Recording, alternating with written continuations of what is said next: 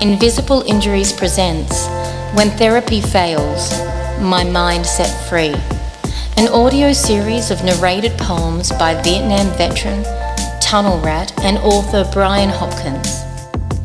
After battling his PTSD for 50 years and numerous inpatient clinical care visits, Brian took to writing poetry from his own insights and those of his peers.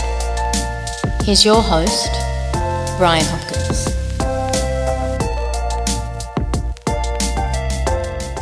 Anyway, this one's the Silent Scream, and I first wrote this back in about the early 90s, and uh, after a bout with a couple of psychs anyway. I think a lot of people will understand this one. Help. It's a word that's easy to say, but it's most difficult when its use is essential. How do you ask for help when you are depressed and you feel that life is at its lowest ebb? How far down do you have to feel before you are heard? I liken it to sending out a silent scream for help and having no reply or sign of being heard by the blinded and deaf beings around you. Who is out there to listen to your scream? And are they even interested in listening to you? Is it a psychologist or even a psychiatrist that can clamber through your mind and sort out the garbage that is circulating through, corrupting your every thought? Or is it a counsellor who can only listen to whatever your mind allows them to hear? I find that I don't know which way to turn or which person I need to turn to.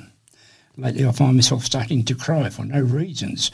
I either don't know or understand, and I revert to anger to override the situation. It is during these moments that I send out my silent scream.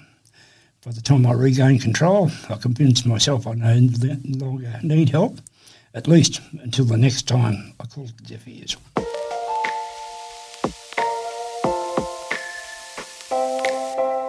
Brian has published three books in the When Therapy Fails series My Mind Set Free, My Therapy Continues, and his latest, in 2022, My Trauma Will Never Cease. Copies of the books can be purchased through the Invisible Injuries website at www.invisibleinjuries.org.au.